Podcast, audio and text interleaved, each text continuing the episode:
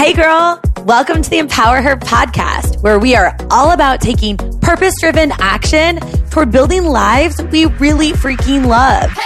My name's Keisha, and I'm a saucy 29 year old who left the corporate world to go on to build a seven figure online business. But most days, I still feel like I have no clue what I'm doing. But I'm obsessed with the process of us getting to figure it out together.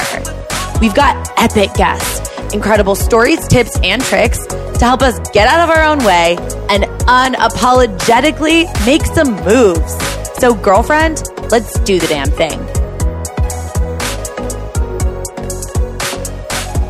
Hey, girl, I'm so excited that you're here today because we are talking about a topic that I could honestly rant about all day long because I think it's so important, especially if we're in the same age range or stage of life. And it is the timeline and the shoulds that are associated with our stage of life. So, for example, think about it in your early 20s, your coworkers, your family members, people that you know, society in general says, oh, you're in your 20s. Don't even worry about it. The world's your oyster. You've got all the time in the world. And then you hit this weird age, like maybe it's 27 or 28. I'm 29 now, but you start getting different questions, especially when you scoot on into your 30s. My girlfriends in their 30s are telling me this all the time, which is the question Are you getting married yet? Shouldn't you be thinking about that? If you're in a relationship, you know me and you hear me loud and clear. If you're single, oh, honey, aren't you worried about finding your guy or finding your person? Should you be on match.com? Why aren't you trying online dating? You know, your cousin, she tried online dating and it worked for her, right? If you're single, you're probably viciously nodding your head. Or maybe it's you aren't married. Well, shouldn't you be thinking about buying a house and your long term saving? What's your long term plan? Or a question that I really love. You know, Keisha, those eggs of yours, they're not getting any younger. right? Okay, most people don't talk about my eggs, but you catch my drift. It is real. And while we can preach all day long, quote unquote, do you screw the damn checklist of you should be doing XYZ by blank age that society pushes on us. In reality, these issues, these conversations are real issues and conversations going on in a lot of women's heads, maybe in yours. And honestly, I don't feel as bogged down by these questions as I used to because of the focus on becoming really self aware of what triggers me to feel weird about these questions. But I do think about it a lot because it's so prevalent in our age range, stage of life. I get a lot of messages on Instagram about this. So let's just call them out. Here's the questions. How old is quote unquote too old to have kids? What about if you have this perfect plan in your head of your kids being, you know, these certain ages in between them, right? Like Billy Bob, whatever, is XYZ age years old and his little sister Sally Sue is two years younger and it has to look like that because that's what you have envisioned or that's how you grew up. You know, since you're 12 and you've planned your whole family, that's what it looked like. And you're really uncomfortable with the fact that it's not working out that way. Or what about if you have this whole plan in your head and you find out that you can't have kids or you have this crazy infertility journey to get to those kids and you're doubting it and you're in it right now. Because honestly, I did not even realize until the last year or so when I started talking with more women that are really honest with me about their infertility journeys or stage of life, you know, scary feelings associated with that stage of life, that this is a real problem right? This is a real issue. Shelly Metling was on the podcast a couple weeks ago and she talked about how at 28 years old, she had four miscarriages. And I'll be honest with you, while I was listening to her, I was thinking that could be me. That could be an issue that I might deal with that I haven't even thought about. That might be an issue that someone that I'm close to might deal with that I haven't planned for, right? But here's the flip side. What about if you don't want kids, right? Or like me, I definitely want to have kids one day. And I questioned if something was quote unquote wrong with me when I would see a baby and think that the baby is really cute. But a lot of my girlfriends would say this weird thing like, oh, Case, don't your ovaries like get so excited about a baby? And I'm like, uh, no, they don't. I'm really excited that the baby's cute and then I give it back to the mom. Is that weird? Right? It's so interesting to be our age range or stage of life as women because you're also maybe thinking about what if you love your job and your career path and you also can visualize being a mom, but you don't know what that will look like.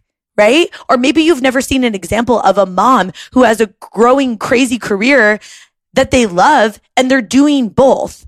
Or this whole concept of women in our society that I can just not get behind, where women bash other women's life choices and they say things like, oh, she's quote unquote just a stay at home mom. Are you kidding me? She's keeping humans alive. She's a unicorn, right?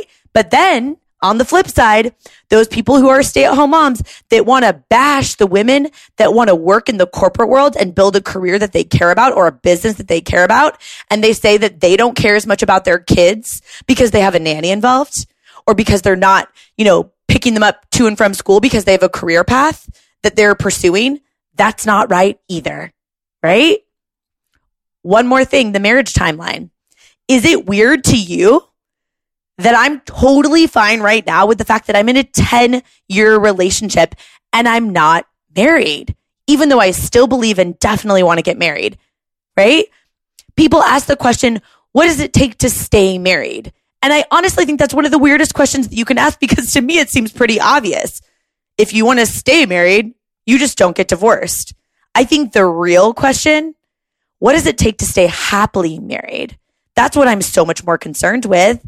And honestly, the girl that maybe you are or in your life that has this timeline of I have to be married by 30. Doesn't she really mean that she wants to get married by 30 for whatever reason, but she also wants to stay married?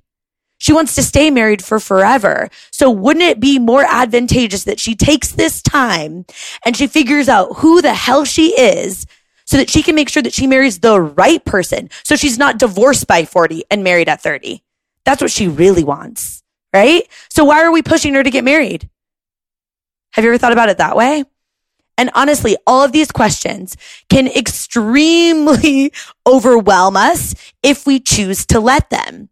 So for me, I simply had to apply some logic before I went emotionally crazy, um, and had to add some perspective. But I just want you to know before I go into a couple of things that I've thought about, you're not crazy.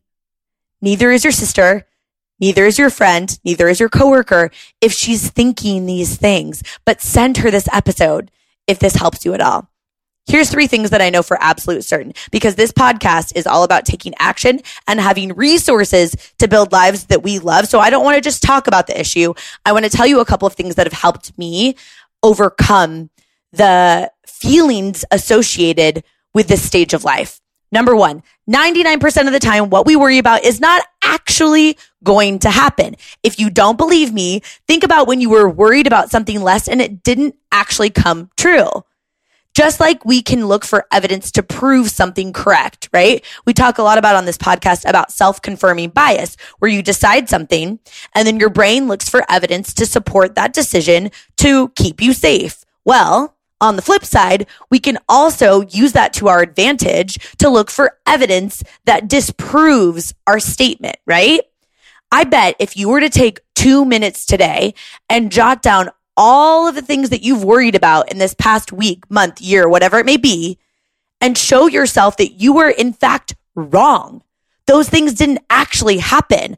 I bet you that would help you trust your gut more and maybe worry less and maybe decrease your anxiety about your stage of life because there's so many things that we can't control. The only thing we can control is our thoughts and how we react. So number one, 99% of the time, what we worry about is not even actually going to happen. Number two, you are not given a vision for your life or that feeling in your gut that is not yours to have. I cannot remember what like I cannot even remember time in my life that I did not have this gut feeling that I was supposed to make massive impact. And I'll tell you, I thought I was crazy. I cried often about this gut feeling that I did not know what the hell I was going to do, but I had this gut feeling that I wanted to make a massive impact. And I think that I've just started scratching the surface on what I want to do here. And maybe you get that girl. Maybe you don't know how you will get there.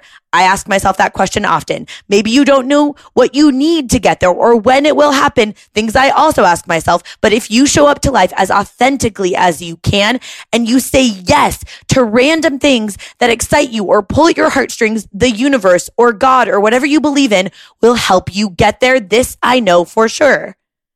So just like you are given a vision, we have to remember so is your sister, your friend, your coworker, your neighbor.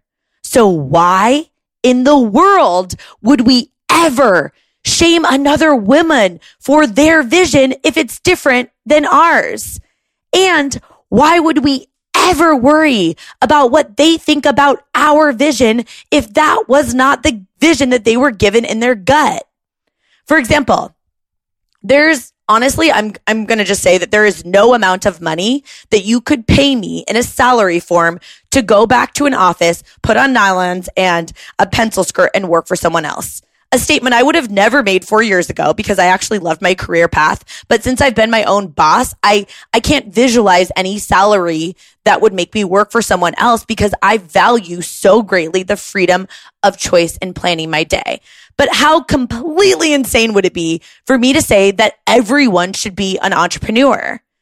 There is so much roller coaster, the highest highs and the lowest lows in the exact same day, sometimes same hour as an entrepreneur. And I love that roller coaster. I love figuring out how to get myself in the mindset to continue moving forward.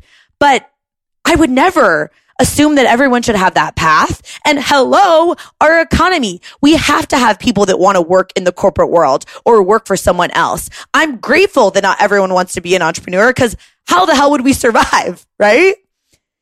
The point is every single person has a different vision a different gut feeling of what their dream life looks like and feels like and the things that they're willing to do to build a life that they're excited about. And it's different than yours. Period. Point blank. Their ambition is different than yours. Their resiliency is different than yours. Their work ethic is different than yours, right?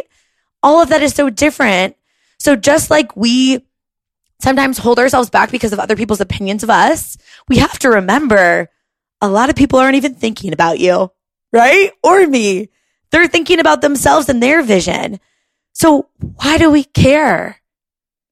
And why do we want to disprove another person's path? Because truth of the matter is, if you love your own path and you feel so damn good about being you and showing up authentically every single day, you don't have the energy, time, bandwidth to disprove another person's path because you just don't care. It's not that I don't care what people think. I definitely do. I'm a crier through and through, but I care what I think most. Point blank. End of story. Right? So what I know for certain, 99% of the time, what we worry about isn't actually going to happen. And number two, we are given a vision in our gut that is ours. So we cannot shame another person's vision because it's different than ours. We should expect that people have differences. That's what makes life so damn beautiful.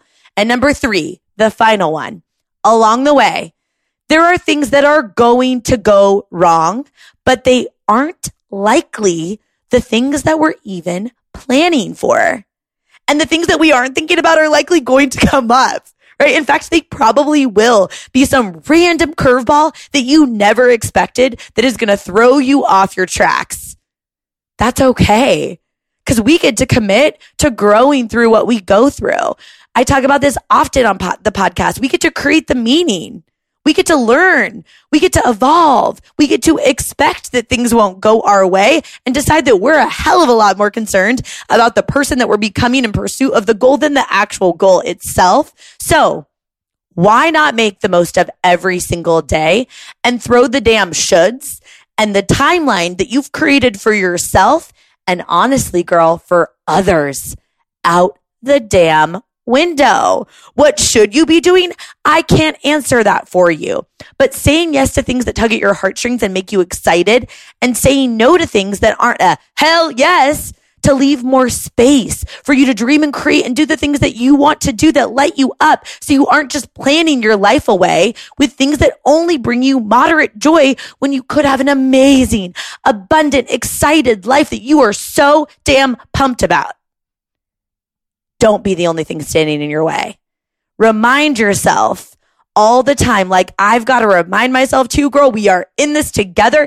The energy that you waste, the bandwidth that you spend thinking about what other people are thinking about, what you are doing, if they approve or disapprove of you and your timeline and your choices could instead be used to build a life that you're really damn obsessed with. The choice is yours, just like the choice is mine every single day. So in case you need this reminder, girl, like I so do from time to time, like I said, we are in this together. It might not work out the way you planned. In fact, it probably won't, but maybe, just maybe, if you get out of your own damn way, of this crazy timeline we're trying to put on ourselves that is so unnecessary, maybe it will be better. Can't wait to hear what you think of this episode. Please tag me in your Instagram stories. I love to hear your takeaways. Tell your girlfriends, text it to a girlfriend that you think could hear this and really resonate with the message. Thank you for being here. I love you. I appreciate you. And I will talk to you soon, girl. Thank you so much for listening. If you love this episode, I would so appreciate it if you share with your girlfriends, or better yet, post it on Instagram stories and tag me.